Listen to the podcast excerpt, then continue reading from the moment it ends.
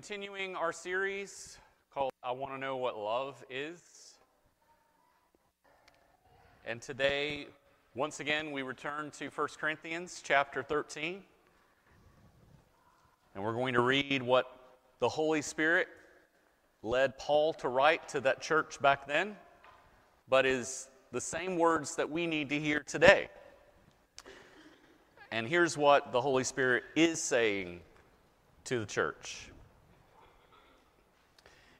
If I speak in the tongues of men and of angels, but have not love, I am a noisy gong or a clanging cymbal.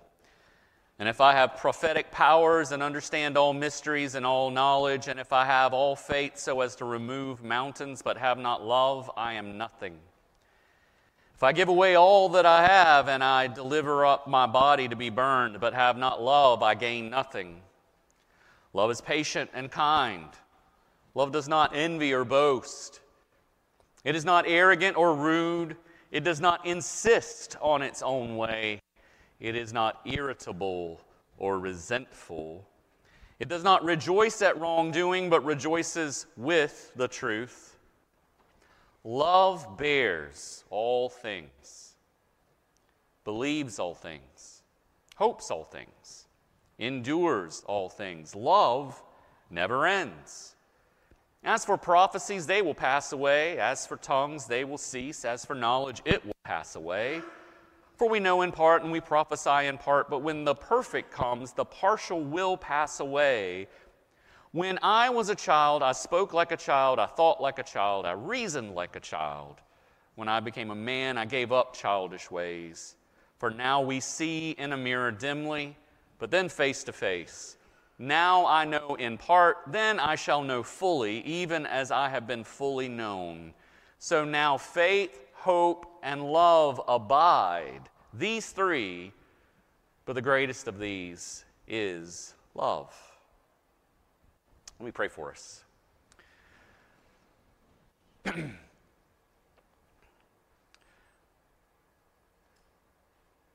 Holy Spirit, will you show us today that love really is the greatest virtue? Will you show us what it means to love? And will you empower us to love? That we would fulfill the law of Christ. That we would love our God with all of our heart, soul, mind, and strength, and we would love our neighbors as ourselves. So, work in each one of us today, wherever we may be, whatever's going on in our lives, whatever trial or difficulty we may be facing, that we would fix our eyes on Jesus and we would see him as the beautiful one that he really is, and we would be transformed in our belief, in our attitudes, in our actions, and in our words. For your glory, Father, Son, and Holy Spirit, the one true and living God, and for our good and for the good of those around us. Amen. There's one thing that I've learned as a uh, pastor, in, at least in preparing for sermons, is that language can be complicated. Does anybody know what I mean when I say language can be complicated? Did you know that many English words are what uh, academics call polysemantic? Polysemantic. Now, you can impress your friends with big fancy words today. Polysemantic means words that have multiple meanings. And in English, we have many, many words that have multiple meanings. Take, for example, the word bear. B E A R. As a noun, a bear can mean a big hairy mammal like this guy. He's waving to all of you. Big cuddly bear that he is. But it can also mean this bear. Like, you know, he's a little different than the first one. Oh, and it can also mean this bear. He's a little different. And then there's also this bear, which is the way I see bears, all bears. Bears are evil. No, not, not really, not really. But the word bear can also mean, and I, I learned this this week, that a gruff, burly, clumsy, bad mannered, or rude person. If you say that man's a bear, that's what you mean a gruff, burly, clumsy, bad mannered, or rude person. That's a lot of different adjectives to use about a person, but apparently that's what it can mean. And there's also, when you're talking about the stock market, the word bear can mean that it's a bad stock, stock market, that things are going down, right? It's a bear market as opposed to a bull market. And then as a verb, it gets really crazy. I mean, really crazy. Because bear can mean to give birth to, to move, to carry, to tolerate, to produce, to give, to suffer, to support, to exhibit, to endure, to spread, to possess, to hold up under, to be fit for, and to have and to use. All of that, all of those definitions are the, for the word bear if you look it up in a dictionary. Crazy, right? And so with a little fear and trembling, I'm here to preach to you today the phrase, love bears all things. Love bears all things. And just, just as I showed you um, that phrase, that the word bear can mean all kinds of different things, this phrase could mean all kinds of different things. But first of all, let's just see. It really is right there in the text. Verse 7 love bears all things. So, you know, I'm not making this up. This is right there in the text. The question is, what does it mean? I'm going to get all Greeky on you for just a moment. So, the phrase is actually uh, stege. And panta can mean all things, or it can mean always. And so, if you're looking at different translations, you'll see sometimes that it's translated as something all things or something always. Could go either way. Stege could mean to cover, it could mean to protect, it could mean to bear, it could mean to endure, etc. And it goes on and on and on and on.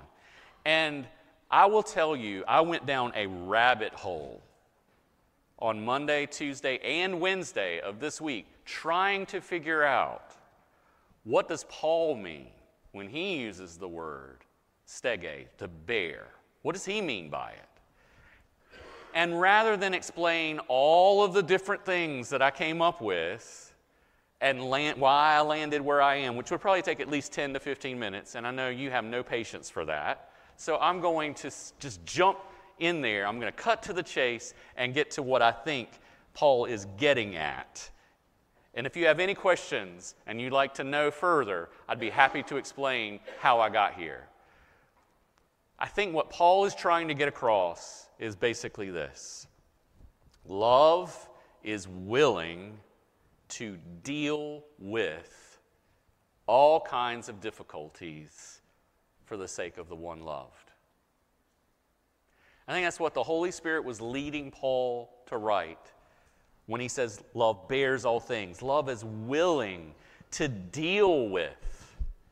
We might even say put up with, but put up with has a negative connotation to deal with all kinds of difficulties for the sake of the one loved.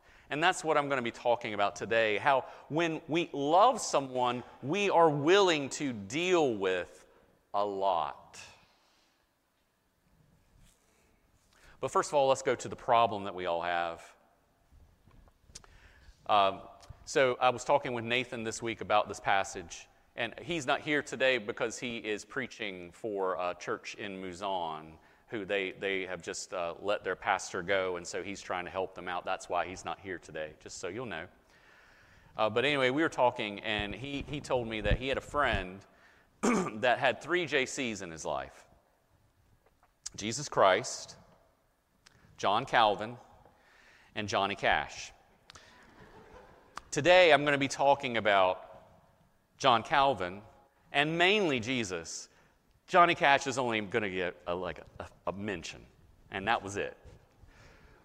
But we are going to look at this quote from Calvin, who shows us the problem that we all have. And this is from his commentary on 1 Corinthians, where he says, We are by nature too devoted to ourselves. And this vice makes us irritable and complaining. Can I hear an amen on that one? Yeah, we are. We are irritable and complaining because we are devoted too much to ourselves. The result of this is that everyone wants other people to carry them on their shoulders while refusing to assist them in any way. The remedy for this disease is love, which causes us to be subject to one another and teaches us to lend our shoulders to their burdens. I think Calvin, without, without going into lots of detail, Calvin really captures what Paul is trying to say in this verse when he says, Love bears all things. Because it's not about us being irritable or complaining. It's not about us uh, wanting people to carry us on their shoulders while uh, refusing to assist them in any way. And the love that we show when we bear with one another is that we are subject to one another. We lend our shoulders to one another's burdens, and we do it in a way that is not irritable or complaining. He, he, he nails it here. And so, how do we break this down so that we can all kind of leave here with at least something in our minds of this is what it means to bear, uh, that love bears all things? Well, there are at least three ways. Three ways that love deals with various difficulties in other people. And the first is right off the heels of what Calvin just said love is willing to help carry the burdens of others. If you love someone, you are at least willing to help carry the burden of another person. Now, notice in all of these phrases, willing is going to be in there. And part of the reason, and I'm just going to say this right up front, part of the reason we're saying willing is because there are times when all of us, we may be willing to do something, but we are unable. And we, we don't need to like put heavy burdens on each other's shoulders that you always have to do something yourself when it may be someone else's responsibility to do that because you're unable. Like if you are in your sick bed and you can't even get out of bed, you can't help carry the burden of someone physically. Now you could by praying, perhaps, but you can't you may not be able to do it physically, right? So we have to make room for those kinds of things. But overall, love is willing to help carry the burdens of others. And we see Paul talk about this in Galatians 6 verse 2, where he says, Bear one another's burdens and so fulfill the law of Christ.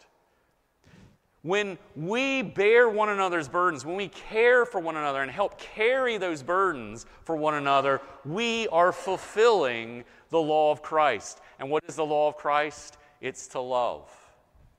That's what Jesus says. You sum up everything love God, love neighbor. That's the law of Christ. And so when we bear one another's burdens, we're not only loving that person, we're loving God because we're treating that person made in his image in a way that shows, I value you because you're made in the image of God. One more thing I do want to say about bearing one another's burdens, and, and this goes back to my last point. There's sometimes where we're unable to do this. We, as Americans, we are so individualistic that when we read the scriptures, we tend to think this is about me, period.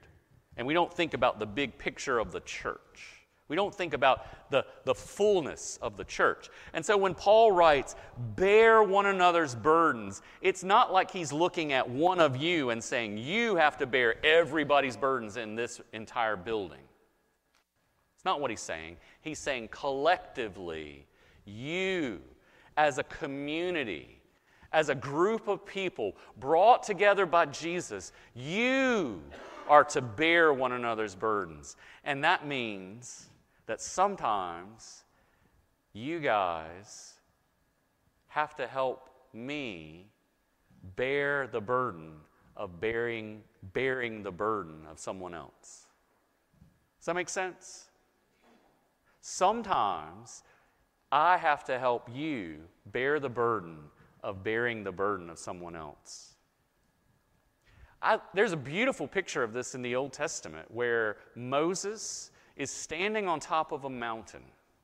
And the, the Israelites are, they're trying to fight another, uh, uh some enemies of theirs. And as long as Moses is holding up his arms like this, the Israelites win. But as soon as he lets his arms down, they start to lose. I mean, think about it. How long can you hold your hands up like this? For some of us, not long. So if you're seeing a battle raging in front of you, and you, it's all on you to hold your hands up, that's a lot of pressure. So what happens? A guy on one side and a guy on another side grab Moses' arms and they hold them up. Because Moses couldn't do it all by himself. And one person couldn't help Moses all by himself. They had two, one on one side and one on the other, holding up the arms so the Israelites will win. That's what it means for us to bear one another's burdens together. Not just one individual, all of us together, diving in to help one another out. And may I say, Westminster, you guys do this so well, so many of the times. So I, am not saying this like it's not something you, are, you don't know. This is something you already know. Let's continue to fan in the flame something that I think the Spirit has already worked in us. Let's continue to see it grow and see more of this love that is willing to carry the burdens of others being played out in our lives. So that's the first one. The first of three ways that love deals with various difficulties. Love is willing to carry or help carry the burdens of others. Second, and this is an important one, love is willing to wisely tolerate the offenses of others with kindness, gentleness, and patience. Let me say that again. There's a lot in this sentence. Love is willing to wisely tolerate the offenses of others with kindness, gentleness, and patience. We are a society that is offended by almost everything. Have you felt that? Have you been canceled by someone? Because you said or did something that was offensive. Now, I'm not saying that there aren't offensive things, there are. And, and those offensive things ought to be dealt with.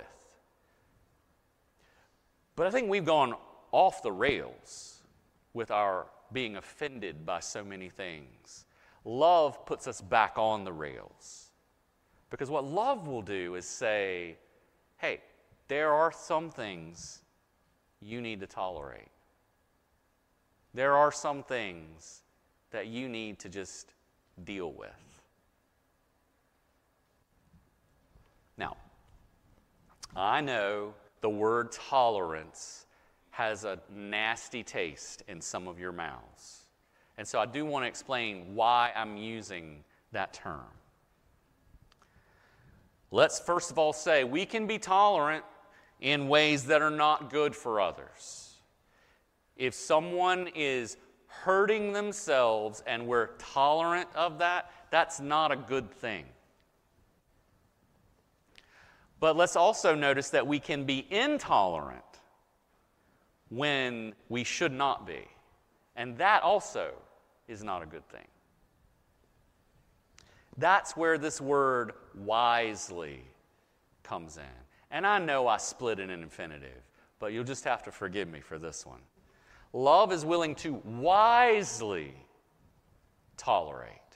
Sometimes wisdom says, you cannot tolerate this. Sometimes wisdom says, you have to tolerate this. How do we know? That's where the wisdom comes in. We need to ask the Holy Spirit, give me wisdom to know is this something I need to tolerate or is this something I don't need to tolerate? Sometimes it's hard to know. I think Rosaria Butterfield, even though she doesn't use the word tolerance in her books, she makes a great point when she distinguishes between acceptance and approval. I can accept you as a person made in the image of God, struggling with the things of life, and I can love you and care for you without approving of what you do.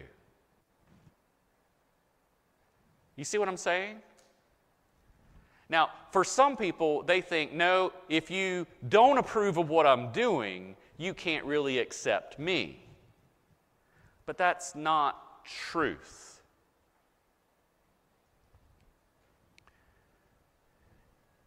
I know that some of you don't approve of the music I listen to. I hear things. I can't believe our pastor listens to heavy metal music. What kind of pastor listens to that kind of music? Okay? You don't approve of that music, but what do you do? You have accepted me as a person. You've accepted me as your pastor. That's what I'm trying to get across. You can accept someone as a person without agreeing with them. That is legitimately what tolerance is all about in the first place. It is, I know where you stand, I stand somewhere else. I'm not going to bug you about it, but you know that we're in a different place. I'm going to tolerate that. I'm going to be patient with you. That's what tolerance was really meant to be. Not you have to accept everything, but that you know there's a difference and you're willing to still love me anyway. That's really what it's all about. And you know what? This is a scriptural idea.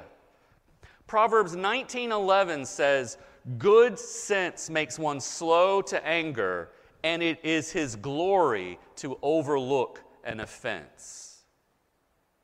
There are times when we need to overlook when someone has offended us. When we've done when they've done something and we're like, "Oh, that's so offensive." We need to overlook it. There are times when it is to our glory, it is for our good and their good to overlook an offense. Or 1 Peter 4 8, above all, keep loving one another earnestly, since love covers a multitude of sins. You know, we, we have a uh, class that's on marriage, the gospel and your marriage.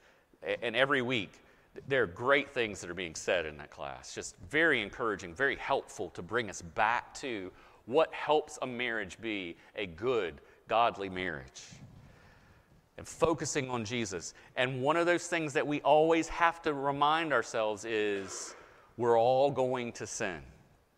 Every single one. We're all going to do bad stuff. Every one of us. Whether it's our words or our attitudes or our actions, all of us are going to say, think, and do things that are going to be offensive to other people. That's just life in a fallen world. Are we going to call each other out on every single one of those things? Let me give you a story to illustrate this. When I was in college, uh, I had a friend named Julian who had a problem with, he, he, with his words, and I won't go into the details of what his problem was, but he would say things and he would go, Oh, I shouldn't have said that. And so he knew what I was like back then. But you guys don't. You guys don't know what I was like back then. But what I was like back then was I was that guy who I went, if I saw something wrong, I called him out for everybody. In fact, when Don and I were first married, there were times where I would hear someone behind us talking about something and they were saying something wrong, and she would grab my arm and say, Don't. Because she knew I was going to try to correct them. The Lord's done a lot of work there. Well, anyway, back to Julian. he asked me for help. He said, Will you help me with this? And I said, I got this, Julian. I got it. And you know what I did? Every single time he said the words he wasn't supposed to say, I called him out on it. Every single time. And you know what his reaction was? It was not good. Oh, the first few times he said, Thank you, I appreciate thank you, thank you. But after a while, he started saying, Dude, what are you doing? I said, I'm just doing what you asked me to do. You asked me to keep you accountable about this thing. I'm keeping you accountable. He's like, There's no grace. He was right. There's no grace. And there's no love where there's no grace. Yes, there are times where we have to call each other out, but love covers a multitude of sins. There are times where the best and loving thing is to patiently bear with rather than point out. Where do I get that from? Ephesians chapter 4, verses 1 through 3. And listen to the way Paul explains this. He says, I, therefore, a prisoner for the Lord, urge you, the church, to walk in a manner worthy of the calling to which you have been called. You want to walk in a manner that's worthy of what God has given you in Christ? Here's how you do it with all humility and gentleness, with patience, bearing with one another in love, eager to maintain the unity of the Spirit in the bond of peace. So here's what I'm going to try to explain, and I hope I'm going to be able to make, say this in a, an articulate way some of us are more bent towards correcting. This verse, this passage really needs to help us balance. Some of us are not good at correcting and we accept everything. And we need to get better at being able to say, that's wrong. But the goal is to walk worthy in a manner of the calling to which we've been called. And we do that with humility, we do that with gentleness, we do that with patience.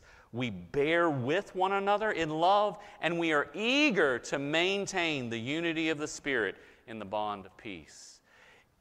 If you go through this list and you say, I'm not doing these things, that is not godly correction. Just saying. That's, that's not me, that's Holy Spirit. All right, so that's the second one of the things that we've been talking about. There are at least three ways love deals with various difficulties. The first one is love is willing to help carry the burdens of others. Second, love is willing to wisely tolerate the offenses of others with kindness, gentleness, and patience. And then third, and this is the one that nobody likes love is willing to suffer for others. You want to bear all things, you're going to suffer. Dostoevsky says in his notes from Underground to love is to suffer, and there can be no love otherwise. C.S. Lewis makes the same point in his book, The Four Loves, when he says, To love at all is to be vulnerable Love anything, and your heart will certainly be wrong and possibly broken. If you want to make sure of keeping it intact, you must give your heart to no one, not even to an animal. Wrap it carefully round with hobbies and little luxuries. Avoid all entanglements. Lock it up safe in the casket or coffin of your selfishness. But in that casket, safe, dark, motionless, airless, it will change. It will not be broken, it will become unbreakable, impenetrable, irredeemable. The alternative to tragedy, or at least to the risk of tragedy, is damnation. The only place outside heaven where you can be perfectly safe from all the dangers and perturbations of love is hell. That's powerful. Love will hurt you. But that's the nature of love in a fallen world. Love anyone, and you're likely to get hurt. Ask any couple that's been married for longer than five minutes, and they can tell you that. Ask any friendship that's lasted longer for just a little while, and they can tell you that. When you love someone, you're going to get hurt and you're going to hurt them. Love suffers. And that's what it means to bear with one another, to bear all things. We're going to suffer some because we're not in glory. We're not in heaven. We are in a fallen world. And we have to recognize that and live according to that truth. We have not arrived yet. And so love is going to hurt us. But I want you to see that all of the things that we've talked about today, every single one of them, of how love bears all things, Jesus demonstrates this kind of love perfectly. There is no one else who can show this kind of love the way Jesus can. He demonstrates the love uh, that bears all things perfectly. Listen to the passage in 1 Peter 2 21 through 24, which we read today as a confession of faith. Here's what Peter, under the inspiration of the Holy Spirit, says For to this you have been called, because Christ also suffered for you. Love suffers, leaving you an example so that you might follow in his steps. He committed no sin, neither was deceit found in his mouth. When he was reviled, he did not revile in return. He was bearing with people, right? When he suffered, he did not threaten, but continued entrusting himself to him who judges justly. He himself bore our sins in his body on the tree. He was bearing our burden, right? That we may die to sin and live to righteousness. By his wounds, you have been healed. Look, you're having trouble loving someone in a bearing with kind of way. Think about Jesus. Think about how he has been patient with you. Think about how he has tolerated your mess, my mess. Not that he's let it go. Oh, he, he, he did not tolerate it in the way of accepting it. No, he tolerated it in the way of suffering for us, for our good, by taking those sins on himself at the cross. Like the hymn we're going to sing at the end of this service that is so beautiful My sins, oh, the bliss of this glorious thought. My sins, not in part, but the whole. Nailed to the cross, and I bear them no more. Why? Because Jesus bore them. Praise the Lord. Praise the Lord, O oh my soul. This is the good news that Jesus bears with us. He bears the burden of our sin and is willing to suffer for us so that we would not only know His love, but that we would grow in His love. Isn't that the kind of love you want to show people? If you're in Christ, the Holy Spirit is already moving in you and saying, Yes. Yes, I do. I want to love in a way that bears all things. Let me tell you, you're not going to be able to do it on your own. And that's your action point. Ask the Holy Spirit for the kind of love that is willing to bear all things. You cannot pull yourself up by your bearing all things bootstraps and love people well. you got to just say, Holy Spirit, I know that my love does not bear all things. I know I don't tolerate things wisely. I know I don't bear the burdens of other people. I know that I don't suffer well for other people. Give me the kind of love that Jesus has for me that I can give that love to others. And the Holy Spirit will work in you to bring that love about. He will, because He wants that for you more than you want it for yourself. And so, by the work of the Spirit, let's pursue growth in this Christ like, bearing all things love.